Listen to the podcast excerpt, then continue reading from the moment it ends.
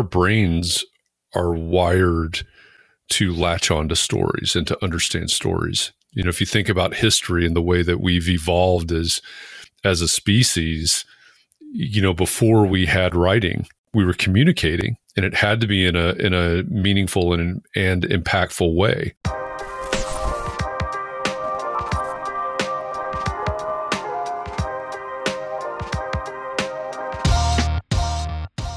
Welcome to the Construction Disruption Podcast, where we uncover the future of building and remodeling by holding in depth conversations with forward thinkers from the design and construction industry, as well as others in the know. Each episode of Construction Disruption digs into an industry that is always changing with new products, new designs, new practices, and new technologies. Construction Disruption is created and sponsored by Isaiah Industries, a manufacturer of specialty metal roofing systems and other building materials. I'm Todd Miller of Isaiah, Industries. Our co host is our sales manager, Seth Heckerman. Last episode, I tried to give you a nickname, and I was trying to give you the nickname of Shredder because you're an accomplished guitar player. You recall, I called you Slasher instead. Well, Slash is an accomplished guitar well, player, so I did think about works. that. Yeah, but Slasher still kind of gives a Friday the Thirteenth feel. So, uh, my apologies for that. Anyway, and then behind the scenes, we have our creative director, Brian Bell, and our content creator, Ethan Young, uh, doing all that important production stuff that uh, covers up all of our flubs and my complete loss of train of thought and things when that happens as well. So, um, anyway, things going well for you today, Seth. Yep, going great. Looking forward to it. Good. Well, let's jump right into it. Um, today's guest is Mr. Jeff Echols, Echols, president of Echo Engagement based in Indianapolis, Indiana, and he's also director of brand strategy for Entre Architect. Jeff's career path has taken a couple of twists over the years, and that gives him a unique perspective from which to speak to us. Jeff graduated from Ball State University's College of Architecture and Planning in 1993. He is Ball State's second most famous graduate, after, of course, David Letterman, I think.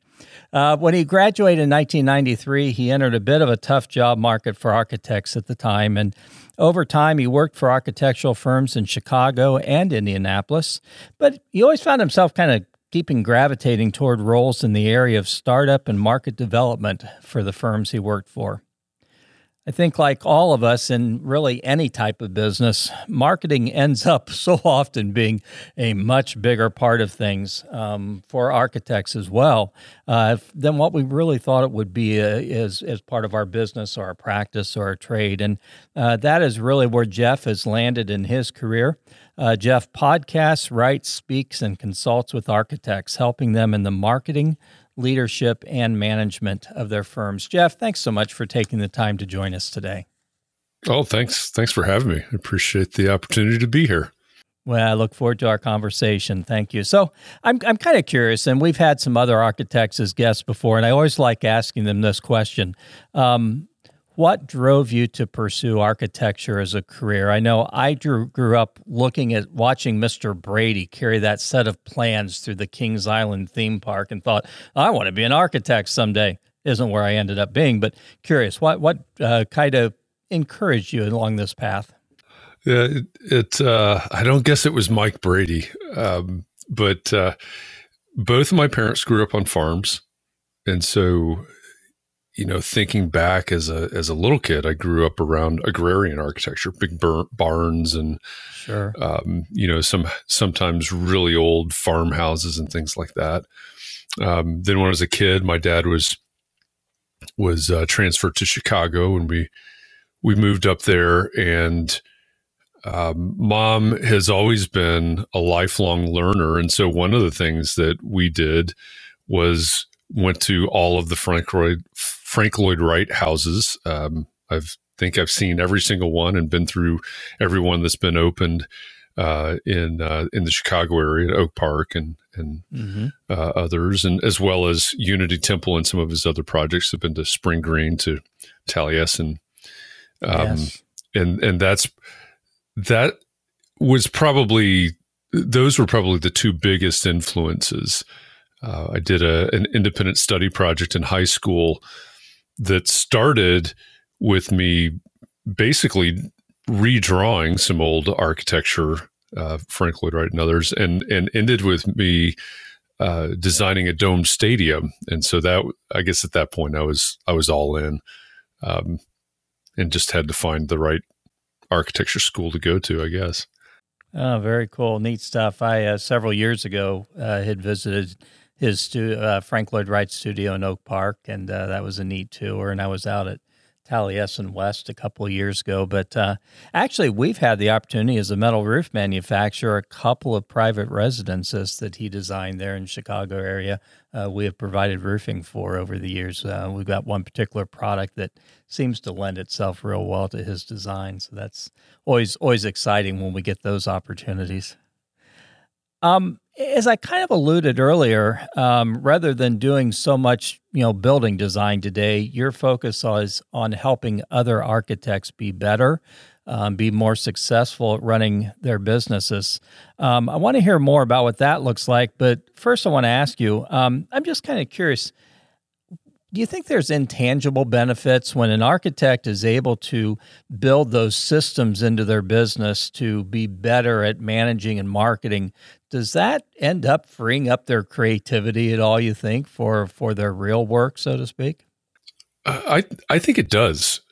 Uh, a lot of my clients, so so I work all across professional services, but a lot of those clients are architects because you know that's what my degrees are in um, but but it's the same business model. You know, architects, attorneys, accountants, engineers, a lot of contractors. A very similar business model, different math. But um, I, I think if if you if you have a business that runs well, right? If you have the systems in place that give you the opportunity to not worry about the day to day.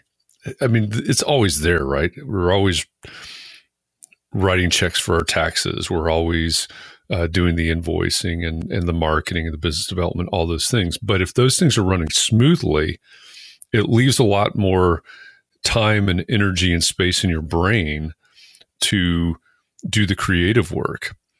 So, one of the things that I talk about is this idea of creating a better business that gives you the freedom to be a better architect, right? That gives you the freedom to practice the things that you want to uh, do.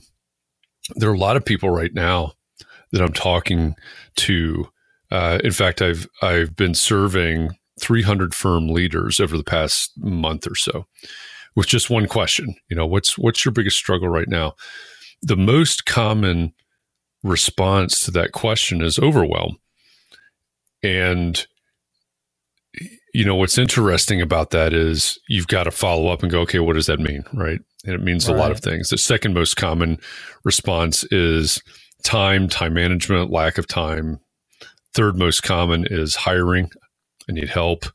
So all, all, all of those are linked together, and so you start to to uh, sort of peel that onion and find out overwhelmed to me means something different than overwhelmed to you does and and to the third person to the fourth person.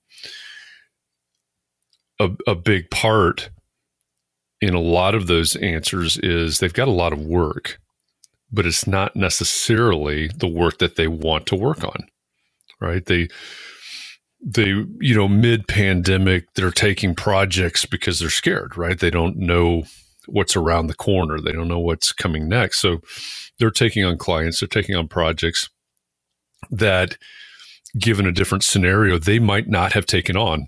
So I, you know, the way that I define that is they're not working for their ideal clients necessarily.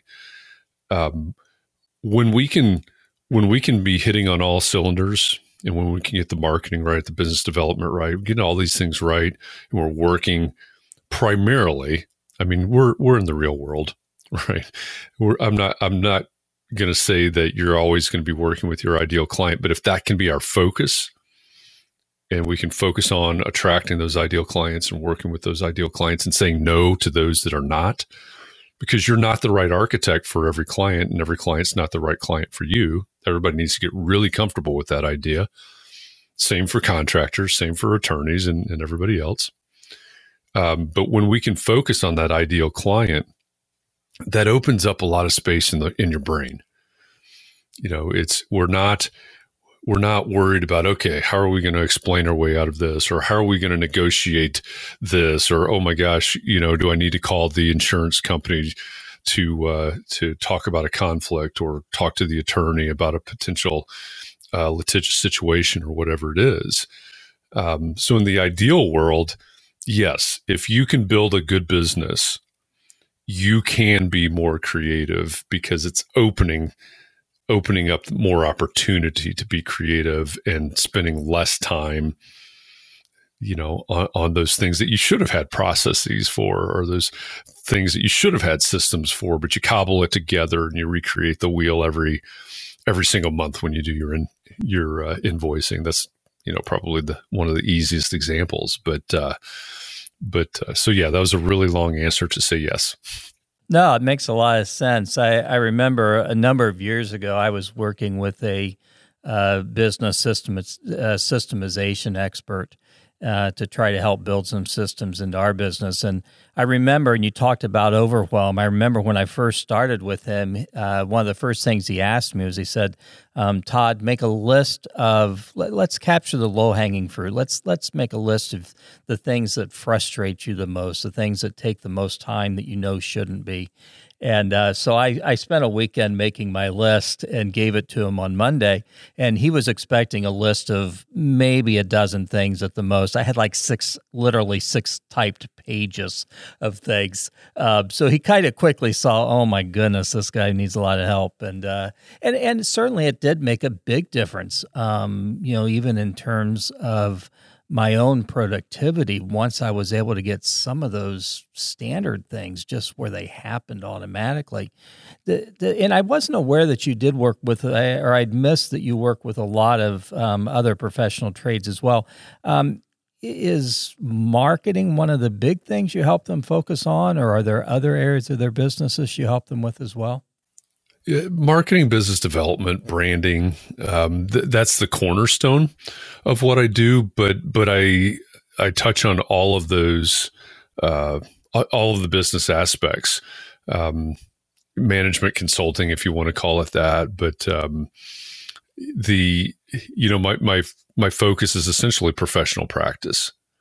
It's how do you how do you build a business? How do you run a business um, my sweet spot is and and greatest expertise is in the marketing, the communications, the business development, the branding, those those types of things. But um, but those things don't exist in a vacuum right? And and all of these things are tied together. I i, uh, I have a podcast called uh, the build your brand podcast. And i'll talk about the, the whole thing as you can imagine is about branding. Um, and I talk about brand a lot of times in terms of a triangle. And so you've got this triangle that is your business, and your brand is in the center of the triangle. And so on on one side of the triangle is your marketing, your business development, your sales, you know, whatever you call it in your, you know, your particular industry. And that makes sense, right? Okay, yeah, sure. Brand brand is over there with with marketing and such.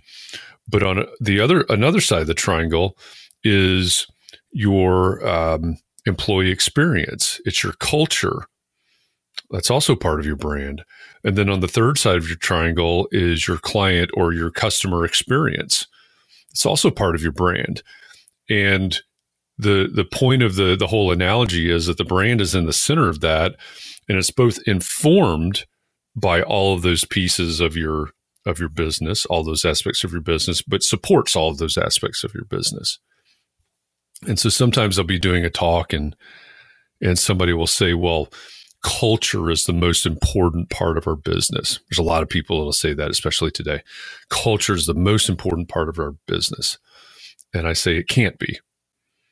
It's a very important part of your business. But if we think about that triangle, right? If you have a triangle, a geometric triangle, if you take one of the sides away, it's not a triangle anymore or you know for the contractors and engineers that are out there if it's a structural triangle if one of those legs of the the triangle or the truss, I guess in that case, is significantly more or or less uh, stronger or or weaker than any of the other sides, then the whole thing collapses. So yes, your culture is important, or yes, your client or customer experience is important, but they all they all work together. They all have to work together. You have to have that balance. And so when I talk about brand, we do talk about the marketing business development, but we also talk about the culture. We also talk talk about the operations, and it's at the center of all of it. There's a great quote from a lot of people attribute it to uh, Jeff Bezos, but I think it actually came from Marty Neumeier, who's sort of the the godfather of modern branding. Uh, but whoever said it first, I don't care. Uh, but it, but basically, it says your brand is what other people say about you when you're not in the room.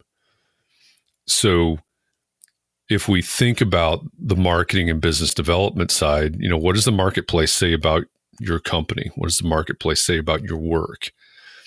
If we think about the employee side, you know, your employees are talking, whether it's around the water cooler or it's on the street. You know, they they they uh, they they go to church on Sunday and somebody asks them about you know whatever it is that they do, or they go to a networking event. You know, they're talking. So there's that's the employer brand at that point. You know, what's it like to work there? The culture piece of it, and then so many people in professional services, so many people in, in the AEC industry rely on repeat clients and referrals as, you know, maybe as much as 80% or more of their business. That's where that client experience, you know, that client experience brand, you know, what are your current clients or customers saying? What are your past customers or clients saying? So that's that's the third side of the triangle is all of that supports and informs your brand. So again, another long answer to the question, but um, I touch on all of it, but it all kind of comes back to back to that aspect of it. No, I, I love that analogy and, and putting in putting that context together. I'm curious as you're working with your clients who are dealing with all this overwhelm and just trying to tread water and survive, is there one side that is it seems consistent is is more most likely to be uh, out of whack or, or not in balance with the others? I, I suppose you know every situation is different, but um, an awful lot of the time when we're talking about overwhelm,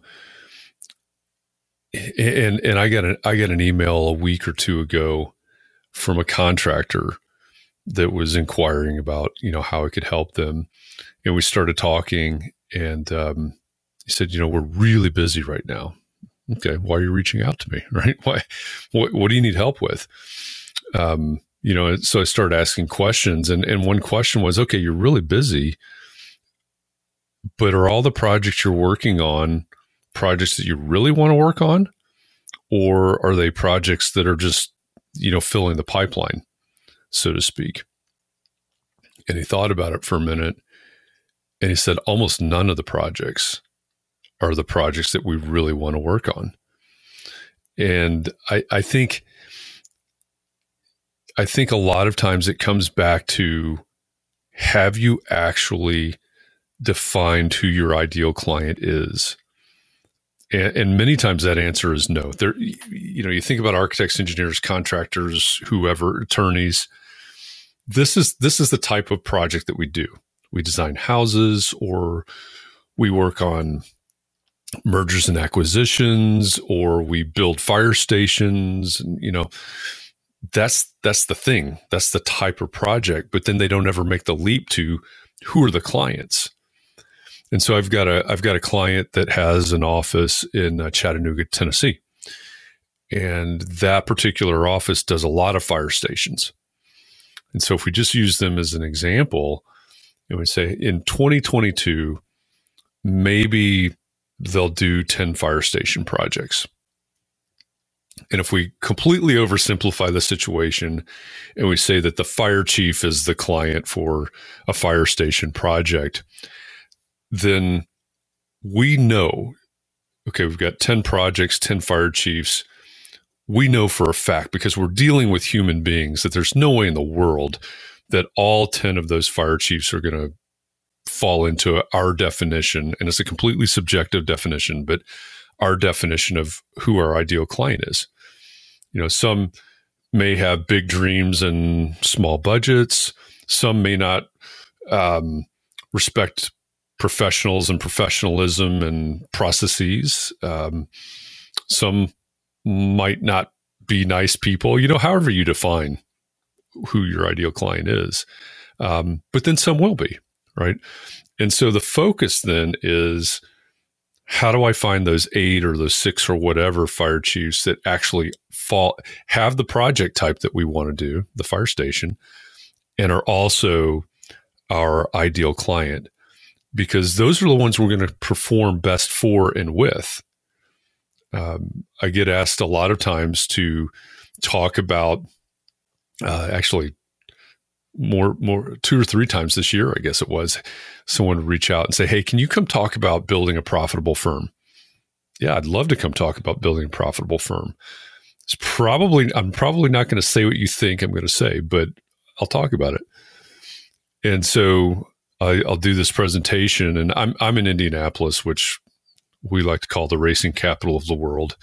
Racing is a big deal here with the Indianapolis Motor Speedway um, so engines, right, uh, means something around here. I don't know if it resonates with anybody else or not, but you know, use the analogy of of building a profit engine.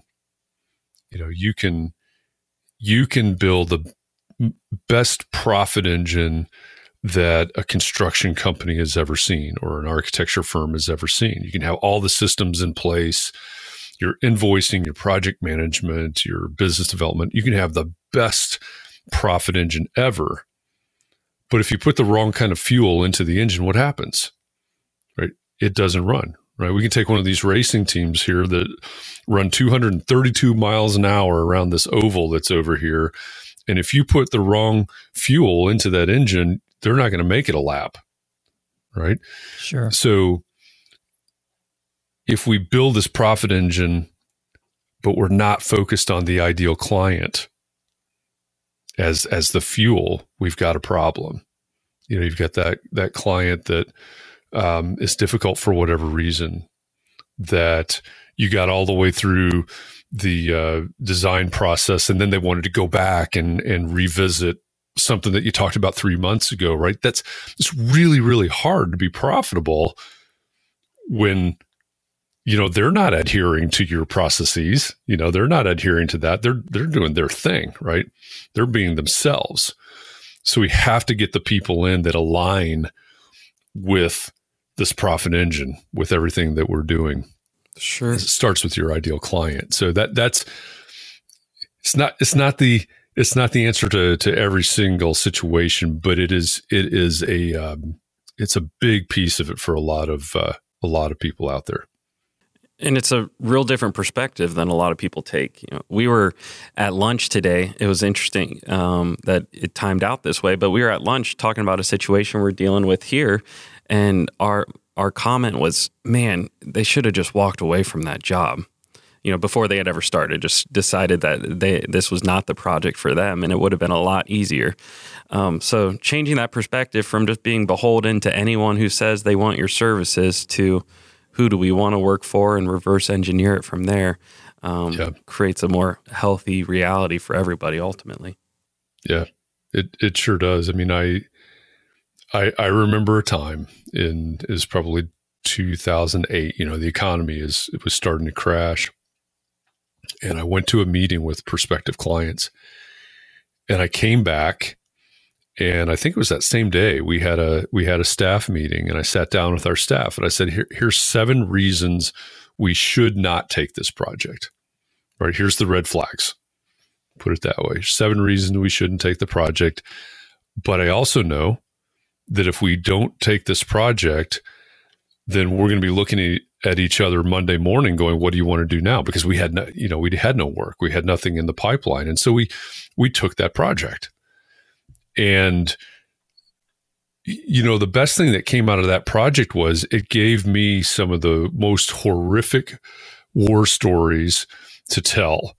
Um, I found some of the worst clients I'd ever worked with in my entire life, and found some of the worst human beings I had ever worked with in my entire life.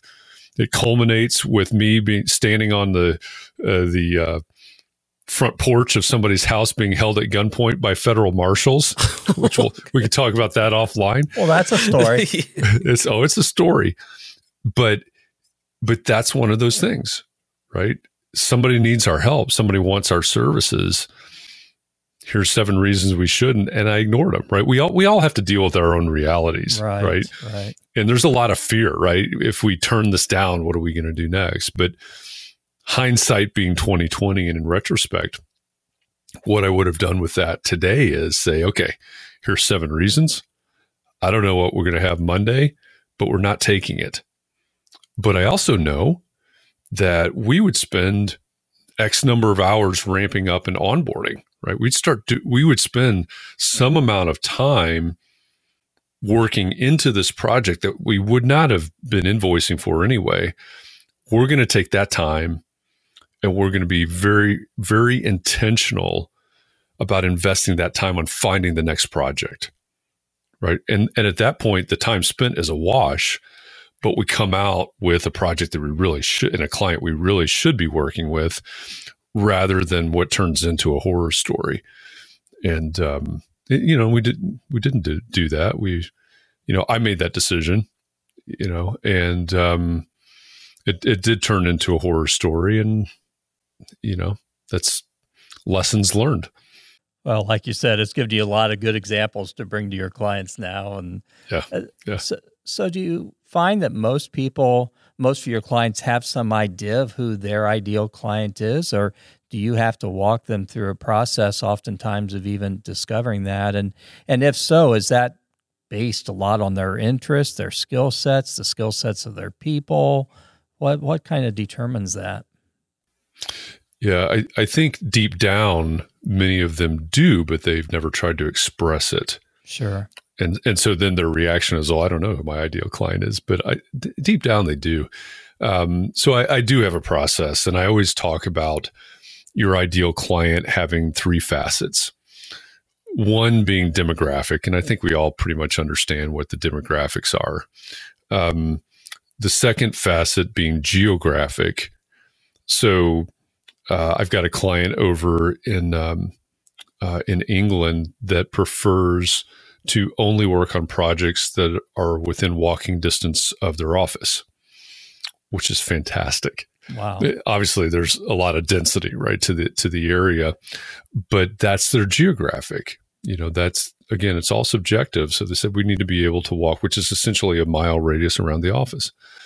Um, it, in in American measurements.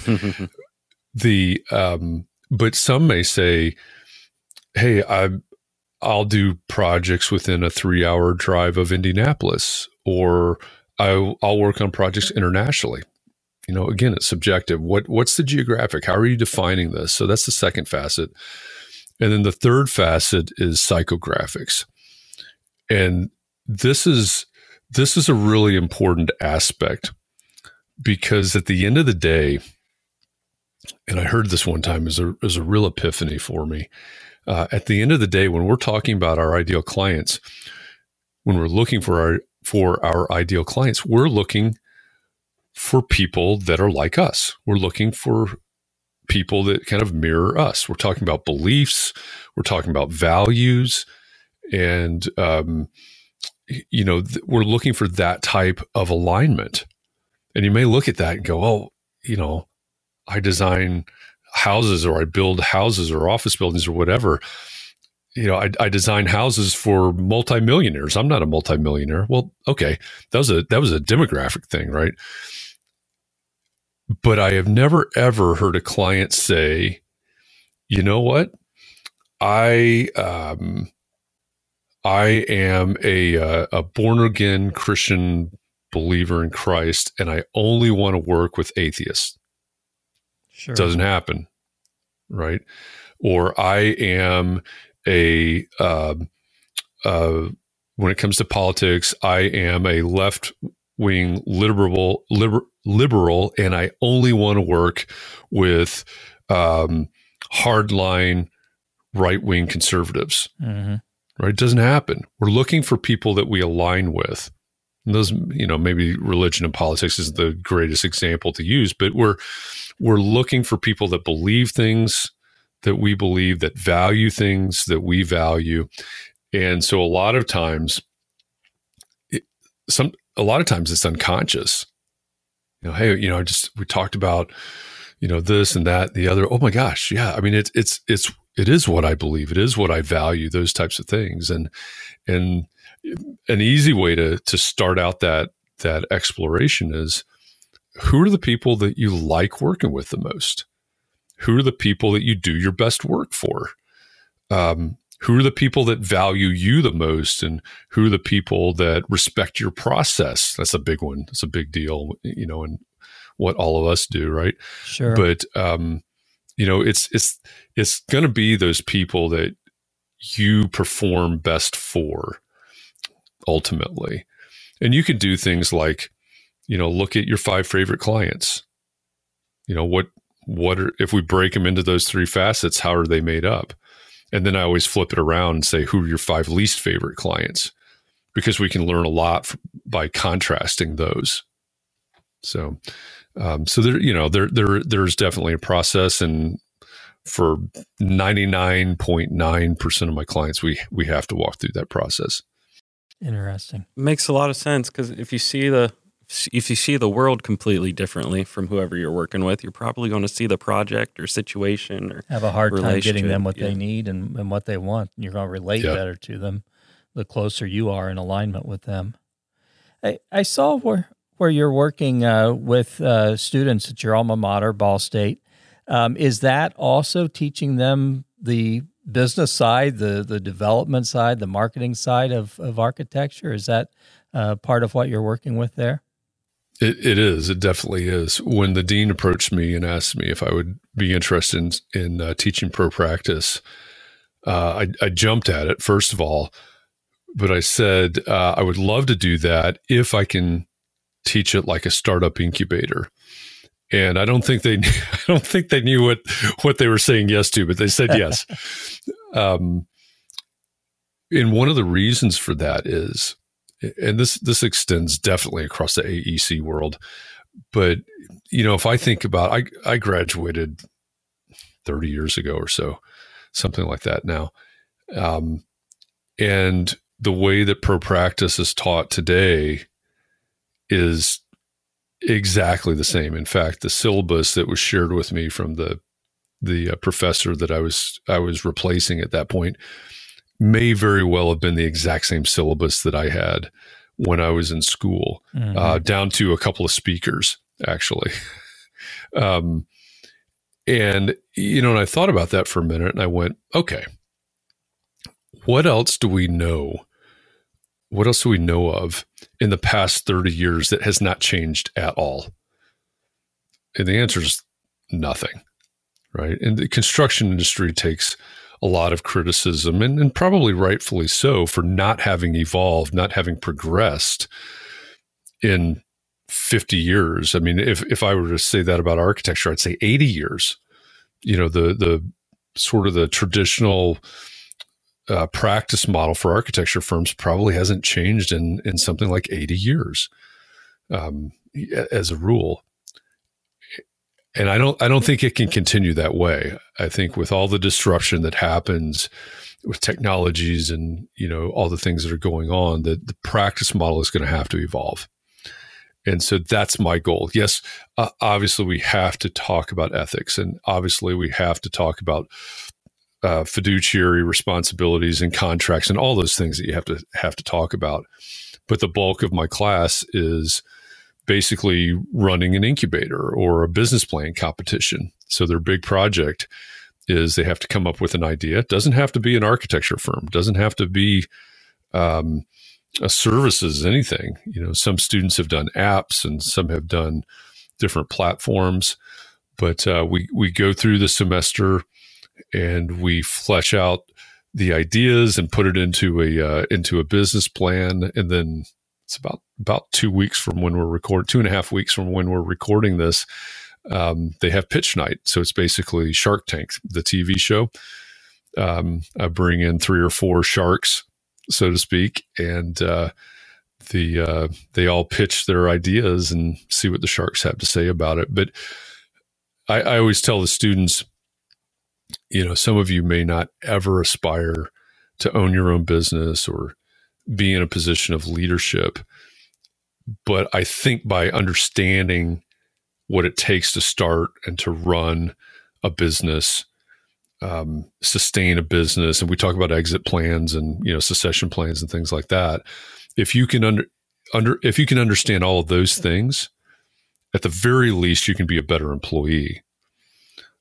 At the best, or or at the most, maybe is a better way to say that, you have the ability to go out and start your own thing if that's what you want to do or wherever you fall on that on that spectrum. So um, so you know it's a it's an interesting experiment and some students love it and some students hate it and as expected and um, and that's just fine. But uh, hopefully it prepares them for something different than we were talking about 30 years ago yeah no doubt, it's a very valuable class, and I and I hear that a lot. I mean, you know, you hear an attorney say, you know, I went to law school and I learned law, but I didn't learn how to run a firm of of lawyers. Yep. Um, pastors will say, I learned theology, but I sure didn't learn how to run a church. Yep. Um, so yeah, that's that's pretty interesting. That, that, that's one of the ironies, and and that's why I work across professional services because that's true for all the professional services. They learn you know, in architecture school, we learned architecture, like you said, the attorneys, same thing. So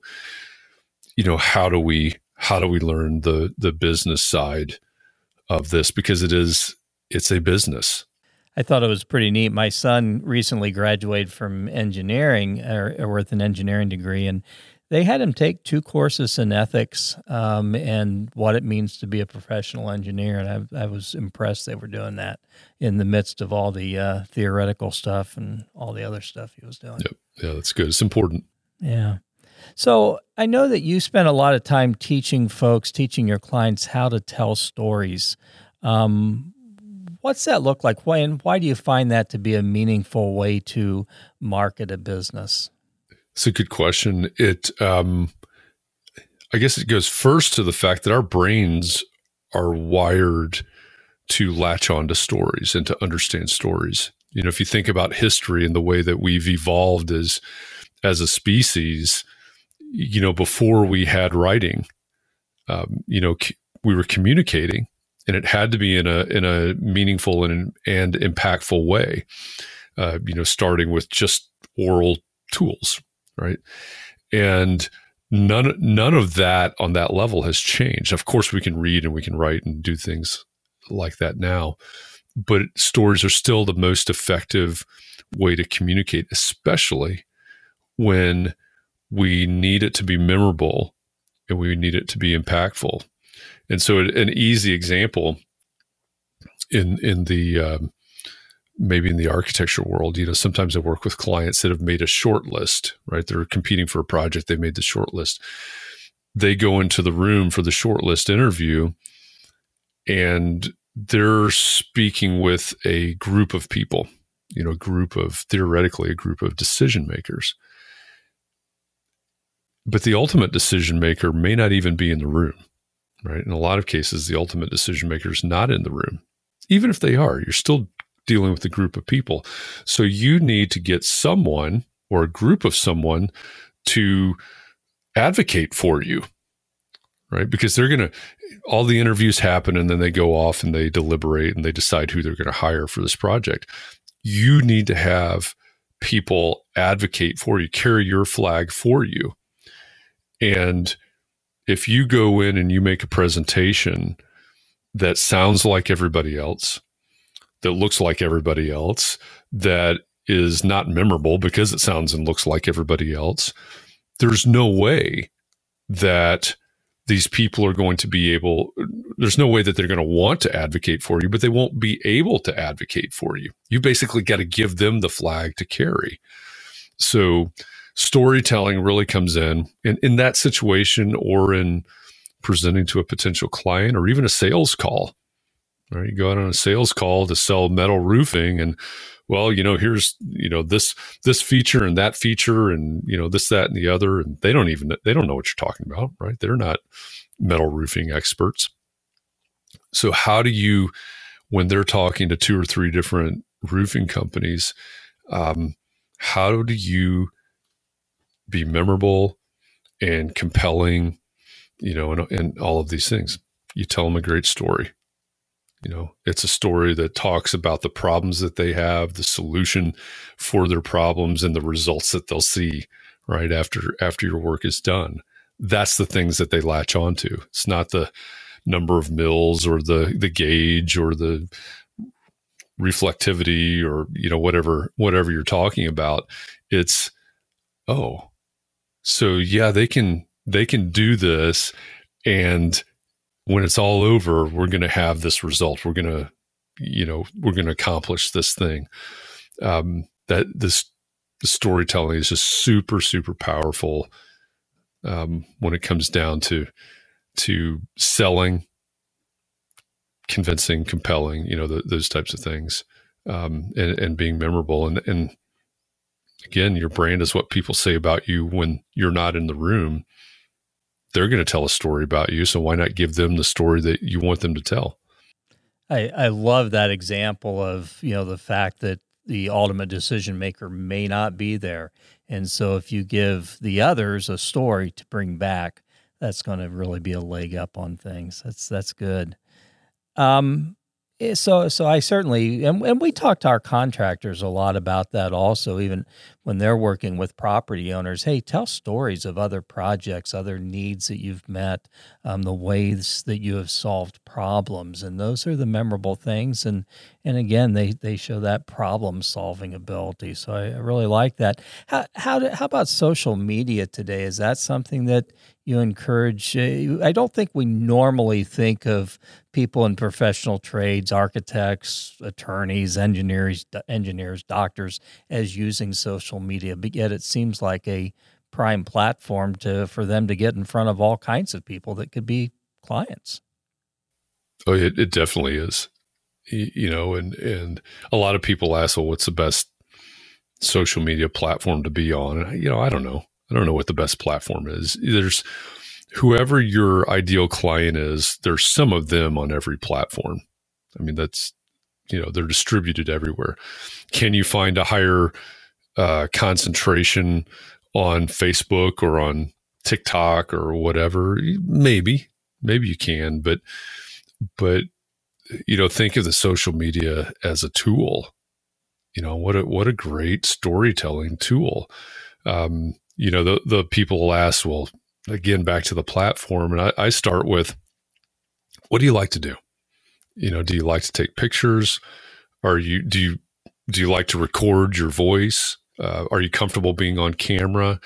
Um, would you prefer to write? Because whatever your answer to that is, there's a platform that's essentially built specifically for that at this point in time. And um, point being, if you're if you're using a medium that you already enjoy using that you're already comfortable with i'm pretty sure you'll keep doing that right? But if i say hey you need to be on on tiktok and you need to be filming yourself talking to the camera or whatever and you go i hate i hate that but okay i'll take your advice i'll give you a week before you give that up right? Yeah. it's just not going to be sustainable.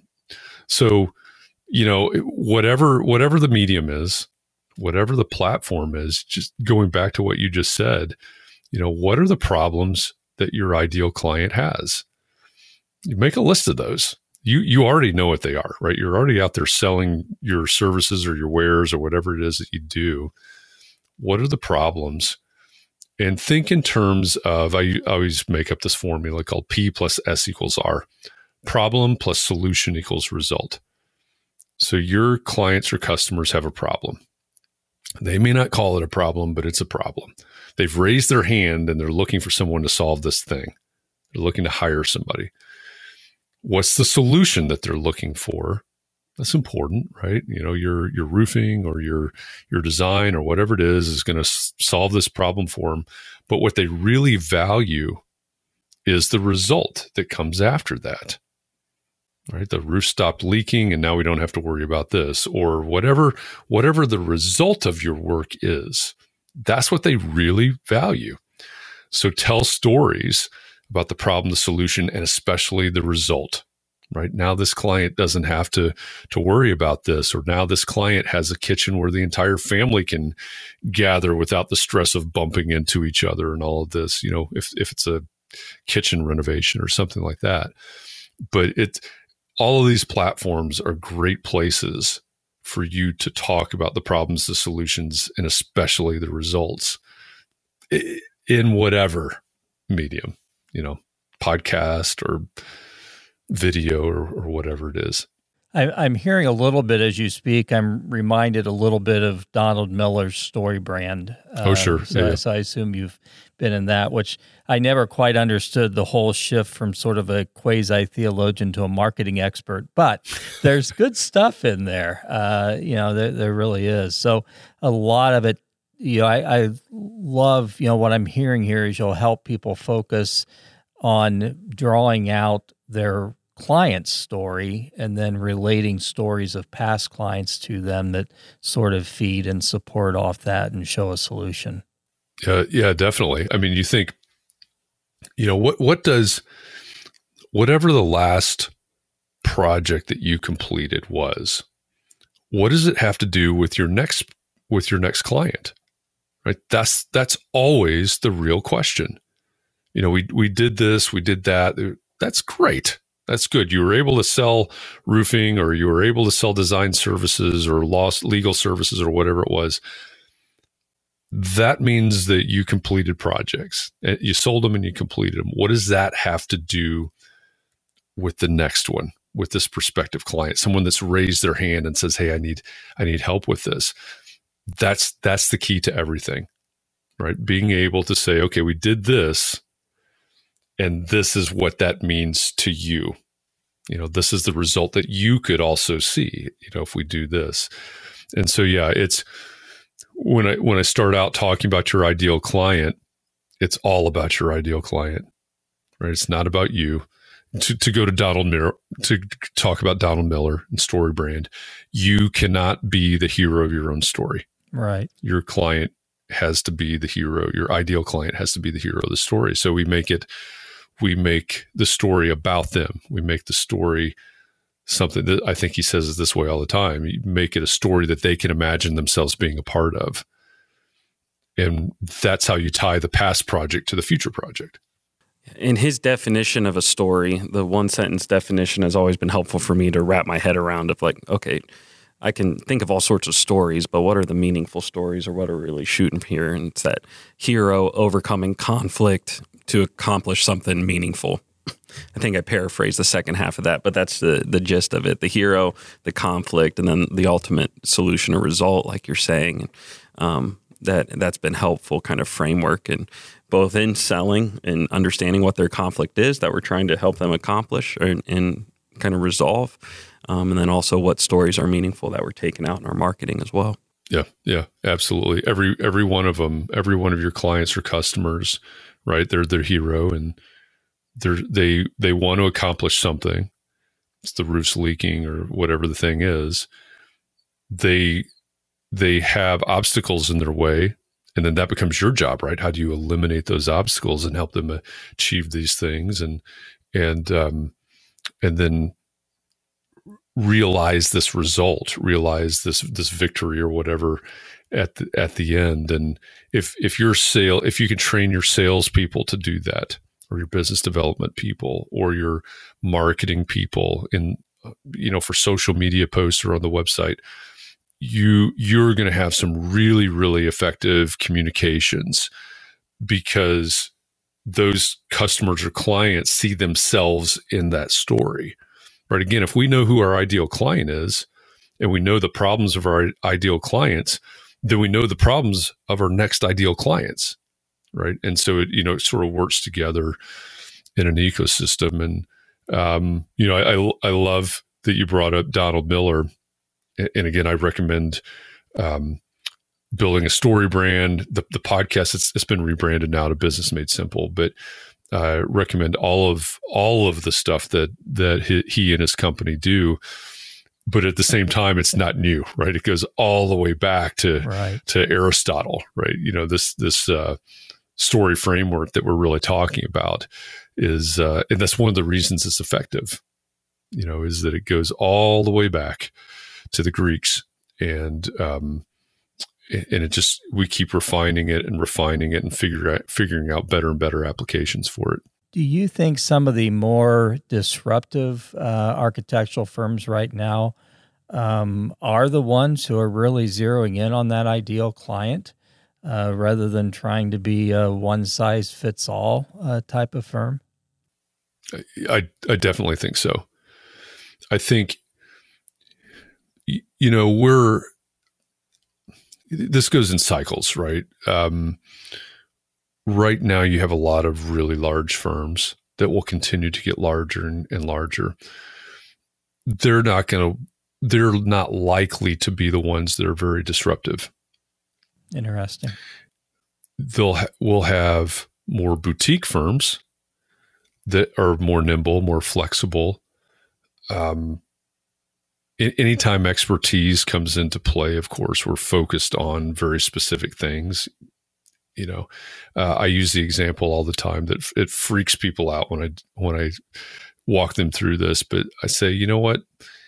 If you're an architect and let, let's say you design restaurants, who's your ideal client?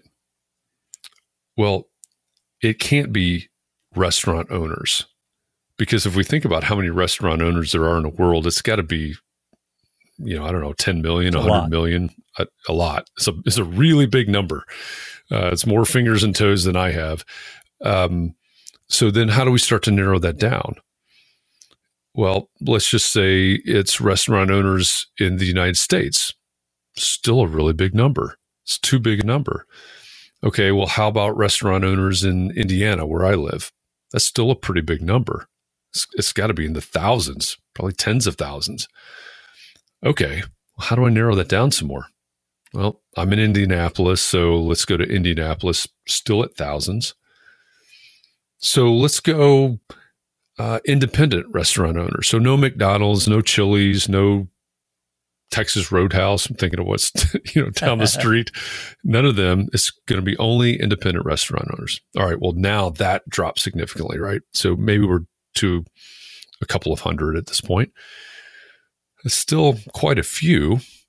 So what if we say my ideal client is going to be independent restaurant owners in Indianapolis that have one location and 20 seats in the restaurant. Well, now all of a sudden we're down to like 10 people, and this is where people start freaking out. It's like I can't I can't build a firm, you know, I, can't, build live a off of business. that. Yeah, exactly. But but hear me out, right? So you got 10 your your your group of ideal clients is 10 people. And we're recording this on a Friday, so I'm going to give you till next week. By the end of next week, you can have a conversation with all 10 of those people. Think about how easy it would be to have a conversation with those 10 people. Get them on the phone, go to coffee, you know, whatever. You can have a conversation, a good, meaningful conversation with all 10 of those people by the end of next week.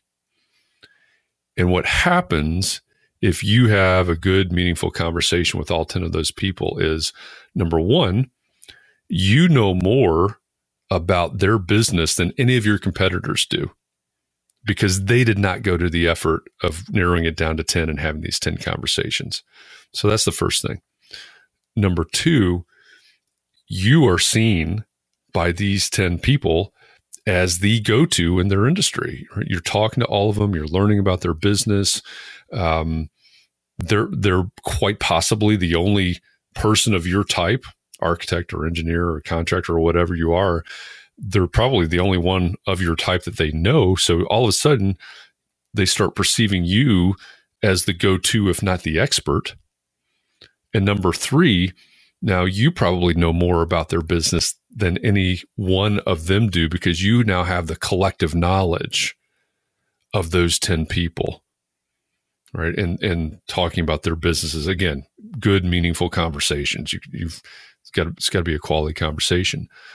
So now, you know, you know what what there is to know about the what was it, Indianapolis one location independent twenty seat restaurants.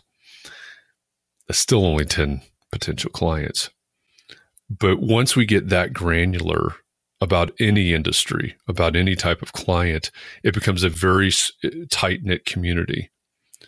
And so those restaurant owners that have one location in Indianapolis with 20 seats, they know, you know, you're you're talking to to one of those restaurant owners and he has a friend also in Indianapolis and she has one location but she's got 30 seats.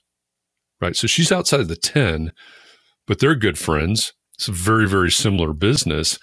And so they go to coffee and she says, you know what, we're, we're struggling with this, you know, with this and figuring this out. And he says, oh, you need to go talk to Jeff because we had that exact same problem and he showed us how to fix it. And so now those 10 people help you grow back out, right? They help you increase that, that number. And back to, you know, the, the meat of your question about innovation and disruption if I know those 10 people and their business is better than anybody else, I can figure out what they need. I can figure out how to help them in ways that no one else is. And so when I'm doing this with architects, I say, well, you know, as an architect, you provide this breadth of services from, let's say, feasibility study through construction administration. That's a huge swath of services but you know so much about these 10 people and their businesses, you've realized that the sweet spot based on the problems that they have today is right here. You know, it's in it's in this study on kitchen layout or whatever whatever that thing is. You can lead with that. And you can start to be disruptive because you're really focused on the one thing that's going to move them furthest fastest. And that's when we have this some, sometimes i call it this you, you know we we get to know them we start to understand them we develop empathy for them even to the level of radical empathy right we know more about them and what they think and how they think and how they tick and what their problems are than anybody else does if we get to that point that's when the disruption piece of it becomes really easy because we're seeing what they need and what they want and we're able to deliver in ways that no one else is able to deliver because they're not seeing it at that level. So we may say, you know what? Instead of pitching, hey, I'm an architect with all of these services, let me help you make your business better by by changing this kitchen layout, making it more efficient, and making the the uh, the path through the restaurant uh, more efficient, so servers are not bumping into each other and dropping plates, or creating some outdoor space. So now, even with COVID regulations and things like that, we have more space and more comfortable areas to wait, and we can get more people in the door and keep them there longer. And you know, think all all those types of things, and we can start to disrupt because we know more about that than anybody else does, and it, it almost becomes natural at that point. Most most organizations are not getting that granular. Yeah. That's a great story about, you know, even teaching someone how to narrow down and focus on that ideal client. And I can certainly see, um, you know, anyone out there who's listening or watching that uh, is is in construction or design, man, you'd have a wealth of information, ways to help them uh, really narrow those things down. That's that's a great story. Well, we're really getting close to the end of our time. So I want to squeeze in something that we like to do uh, at the end of uh, each episode of Construction Disruption, and that's uh, what we call our rapid fire questions. Now, this is only if you're willing to do it, but this range, this is a, a series of seven questions, maybe some silly, maybe some serious. Um, your only commitment is to give us whatever first answer comes to mind, if anything every once in a while we stump someone and they got nothing, and that's okay too. Um, and our audience needs to understand if you agree to this, then uh, you have no idea what we're about to ask. So I, I, have to ask Jeff Echols, are you up to the challenge of rapid fire? I am nervous, but I'm up to the challenge. I promise it'll be harmless. Great. Well, let's do this, and then we'll wrap up here a, with a couple other quick questions. Then, okay, here we go. Rapid fire. Well, it's holiday season time, time of uh, lots of eating. So I have to ask: cake or pie? Pie. Pie. I'm that too. A favorite pie? Um, I'm thinking back to when I was a kid. I'm I'm going to say French silk. You know, base, Uh-huh. anything that's got a lot of chocolate. There you go. Tasty. Well, well, you just got a you just got a bonus eighth question there, so Sorry. that's okay. I'm too curious. I always ask extra rapid fire. So. Favorite childhood book or television show? Mm, um, television show might be a tie between I Love Lucy and The Honeymooners because my mom and I used to watch those late at night. Good, good shows, good stuff. Least favorite word? Oh man, least least favorite word. I, this this may rub some people the wrong way, but uh, I'm going to say mansplaining because uh, I don't like the word for some reason, but it also keeps me in check and and makes me accountable and aware that um, I don't have to have the last word or know anything or or even try to explain anything to anyone that may not need it. That's a great answer. Um, what surprises people about you when they learn it? Uh, yeah, to be to be honest, it's probably either um, how old I am or how tall I am. Um, a lot of people see me online a lot, and they don't realize that I'm six three. Wow. Um, and um, and some people sometimes, although somebody told me today that this scruff that's growing on my face right now makes me look older, but I'm I'm uh, 51, and uh, some people think I look younger than that. I guess. Good stuff. Uh, what subject do you wish you knew more about? um, neuroscience because it's the basis of a lot of what I talk about. Mm-hmm. The empathy piece of it, a lot, a lot of the story brand is is built on on neuroscience as well, and I've studied it quite a bit. But there's a lot out there, um, and I'm really curious at how um, learning more about how it makes us tick and how it makes us better professionals. Good stuff. I know when we are doing sales training, we talk a lot about neuro linguistic programming and Mhm. something I wish I do a whole lot more about. I, I know about enough to be dangerous and maybe impress the least uh, interested person in the room. Maybe sometimes I don't know. But uh, how many emails do you get each day? I have no idea. I am so that that uh, that's my kryptonite. Um, sometimes I check my email every few days. Uh, most of my clients know that's not the best way to communicate with me. Um, so I suspect I get a lot more emails a day than I think I do. okay, last question. If you were given an all expenses paid trip to Akron, Ohio, would you take it? I've been to Akron. I've worked with clients in Akron. Um, sure, I'll go back. Sure, why not? There you go. And we're not even from Akron, so if I had to pick on somebody today, I didn't. I didn't get the uh, the tour through the Goodyear uh, plant or facility headquarters there, so I'll go back and do the tour. got that to look forward to. Sounds good. Hey, this has been great. Um, I've learned a lot. Been a real pleasure, and I, I love what you're doing to help um, move businesses forward, whether they're from the design industry or or other industries and businesses you're working with. Um, anything that we haven't covered today that you're really burning to say? Uh, I, I don't think so necessarily. But first of all, thank you for the opportunity to be here. Um, but I, I think about the title of your show, Construction Disruption, and just, you know, an encouragement to everybody out there. Disruption can sound scary or ominous or whatever, but I mean, we're at a point in time where um, it, it's really disrupt or be disrupted. Um, so, you know, take in all the lessons that you learn on on all the different episodes of this podcast because it's it's important. You know, like I said, looking back to when I was in school, there's nothing else around that has not changed in 30 years. Um, and that's only going to accelerate. So, Uh, keep listening to the show, keep learning the lessons uh, that you hear on the show, and f- find ways to make your business better and your clients' lives better or customers' lives better. Excellent.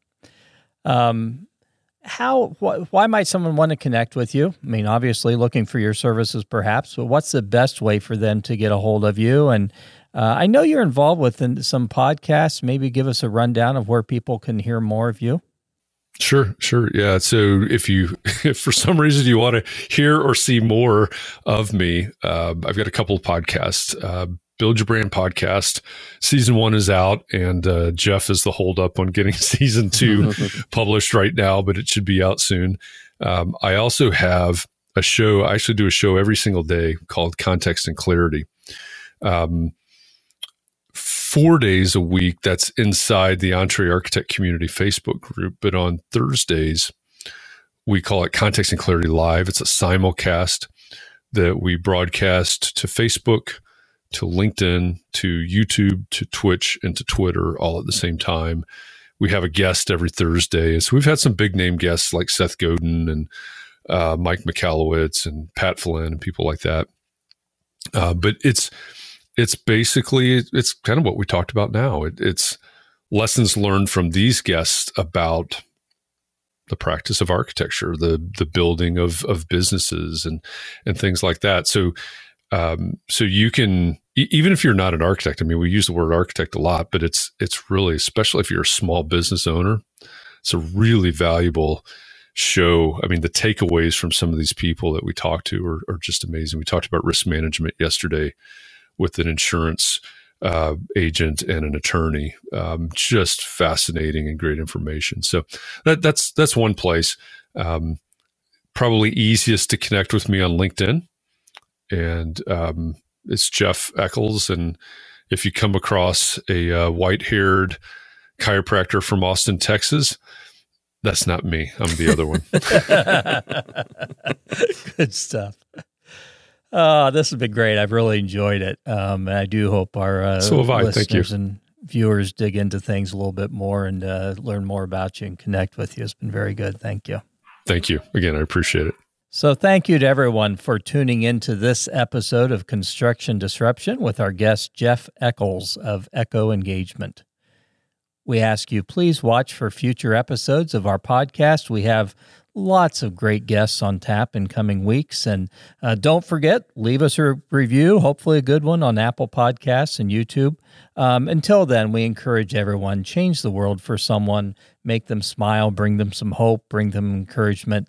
All of those are very powerful yet simple things that we can do to change the world for someone else, one interaction at a time. God bless. Take care. This is Isaiah Industries signing off until the next episode of Construction Disruption.